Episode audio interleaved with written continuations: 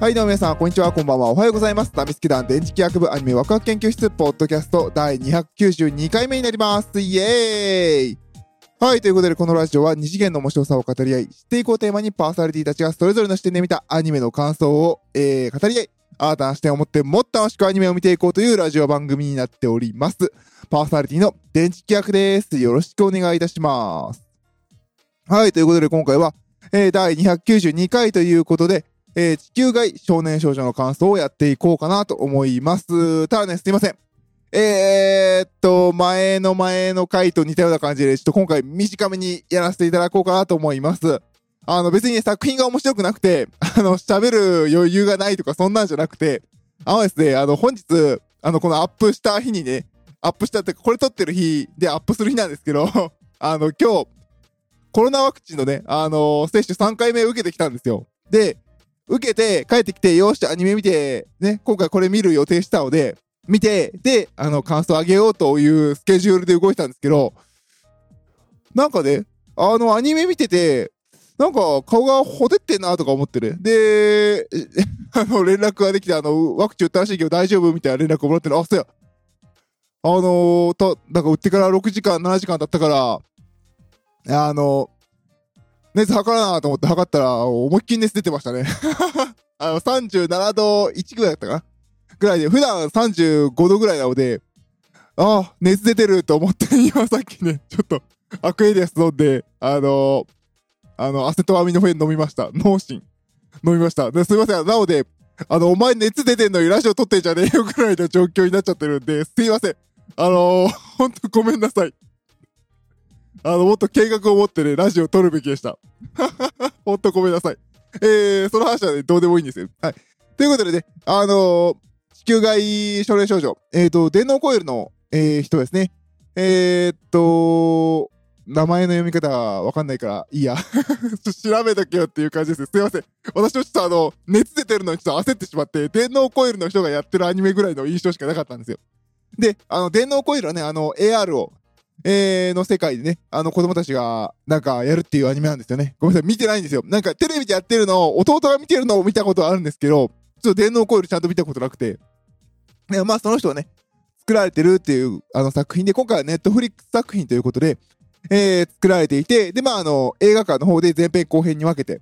えー、上映されている作品です。で、まあ、2月11日にも、えー、ブルーレイ、DVD 発売されているので、まあ、ネットフリックスに加入してない方でも見る環境がいろいろ整ってるのかなっていう、えー、ものになります。まあ、ネットフリックスの方ではね、あのー、前編後編分けてなくてもまとめて配配信バーンだったんですけど、ちょっとあの、見るタイミングがなくてね、今回、やっと見たんですけれど、あの、端的に言うと、めちゃくちゃ面白かったです。あの、電脳コイルを知らなく、全く見てない私が見てもすごく面白かったです。よくできてるし、で、なんていうのかな、電脳コイル系とかってやっぱりこう、技術系の人間とかでやっぱりこう、未来を予見してどうしたらとか、この SF が最高、ふーみたいなんですけど、まあね、あの SF がどうちゃらとか、未来を予見してどうたらは、まあ別に関係なくていいかなっていう感じで見ました。私ちょっとね、あのエンジニア系なので、ちょっとあの、うがってみた感じはあったんですけど、最初ね、最初1話ぐらいは、おいおいみたいな、これは SF か？おいみたいな人があるじゃないですか、上から目線のクソオタクの見方。まあそんな感じも最初はありましたけど、全然、ああ、そんな風に見ずにね、あの、ただただ単にあの、エンターテイメン、エンタメとして見れば、面白いんじゃないかなっていう作品になってます。すごくいい作品でした。面白かった。で、あの映画館でね、見た人のツイートも、若干、えー、なんでしょう、共感できるところはありましたね。映画館で見るとやっぱり、あの、んっていうところはあるみたいです。で、なんでかっていうと、あの、ネットフリックスで配信用に作られているので、あの、なんていうのかな、あのな、全部で6話ぐらいだったかな。で、あの、やっぱりこの各話各話の終わりで、次の話も連続で、ネットフリックスの手法で、そのまま連続で一気に見させるように、引きがちゃんとあるんですよ。で、ドア玉から始まる作りなので、これをバーンとただただ繋ぎ合わせてバーって上映すると、あのー、テレビシリーズをただ繋げてみた感じになるので、映画としてお金を払って座って見るっていうものになると、ちょっと、ん？っていうのはあるのかなっていう気はしましたね。私はだから逆にネットフリックスでもうその引きが来て、で、次の輪に自動で飛ぶっていうのが、よくできてるなっていう感じがしました。で、あの、ネットフリックスにやっぱりすごく、あのー、なんていうのかな、フィッティングされてて、あのー、オープニング映像がないんですよね。よくあるテレビ CM の、テレビ CM じゃない、テレビシリーズのオープニング映像で本編があってエンディング映像っていうのがないんですよ。エンディングはちゃんとあるんですよ。エンディングはちゃんとあって、で、でもまあ、それが飛ばしても問題ないような、まあ、問題ないって言うと作った人に失礼ですけど、まあ問題ないようにもう連続で綺麗に見せるように作られている。ちゃんとネットフリックス作品としてちゃんと綺麗に収められている感じがしましたね。逆に言うと、あのー、えっ、ー、と、バキとか他の作品って、ネットフリックスのね、オリジナルでってやつも結構あの、後でテレビ放送されるじゃないですか。で、テレビ放送される予定をしてる契約で作ってるやつって、やっぱりオープニング映像とエンディング映像あるんですよね。で、まあ、それはね、いい悪いは別として、まあ、あれはネットフリックスオリジナルじゃなくて、ネットフリックス配信権買い取ってるからかもしんないんですけど、まあね、なんかね、いちいち飛ばす、なんかね、飛ばすシーンがやっぱりオープニング飛ばして、エンディング飛ばしてって2回アクションがあるんですけど、それが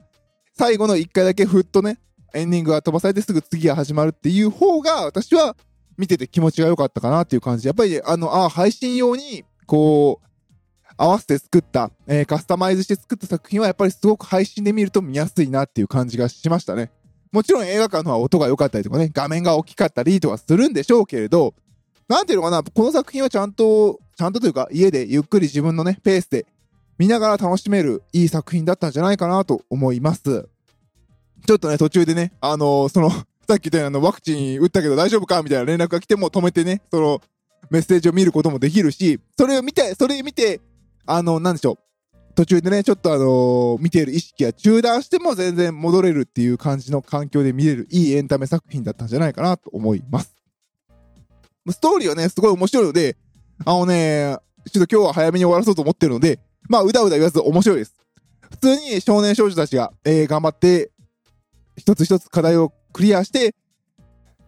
成長していくいいストーリー、物語になってるので、もうこれ以上ないですね。これが素晴らしい、良かったですね。あとはまあ、ネットフリックスらしいなっていうところを言うと、最後終わった後、みんながあの、うまく成功して金持ちになってるところは、なんかあの、海外向けてるなっていう感じはしましたけどね。海外っぽいなっていう気はしましたけど。全然ね、あの、日本の作品として、まあ、逆にこれ、テレビシリーズはきついかなっていう気もしますね。なんか、自由にできてる感がやっぱありますよね。ネットフリックスだからこそ感はありました。で、あと、あのー、その、なんていうのかな、映画とかになると、そのね、やっぱり、一番はね、キャストキャストがね、素晴らしかったね。キャスティング、キャラクターに対するキャスティングがね、満点。これはすごいよ。なんかね、こういうやっぱすごい人が、有名なあの作品の人の次回作で映画でもやりますみたいになると、ほら、あー、芸能人が、みたいなあるじゃないですか。もう偏見がひどいけど。まあそういうのがなくて、まあやっぱアニメーションで活躍されてる方々の役者さんたちが当てはめられてるんですけど、もう、これはね、ケチのつけようがないメンツでしたね。いや、マジで脇休み成長したな、みたいな。スペシャルウィーク頑張ってる、みたいな。お前、どの立場から見てんだよって感じですけど。素晴らしかったですね。藤原夏美さんも、脇休みさんも、小野賢章さんも言うことなし。そして何より赤崎千夏さん。もうね、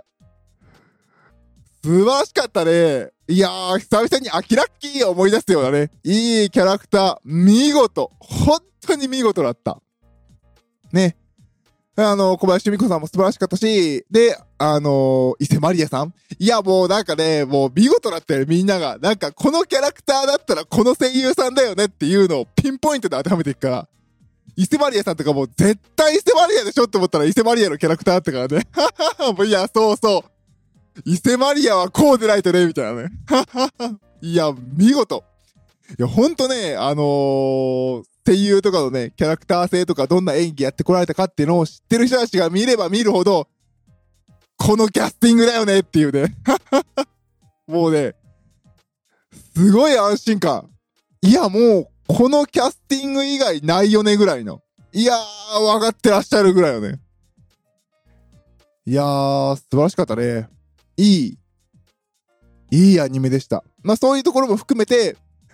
いいアニメーションでしたね。すごくすごくいいアニメーション。それこそあの、この前の週でやった、あのー、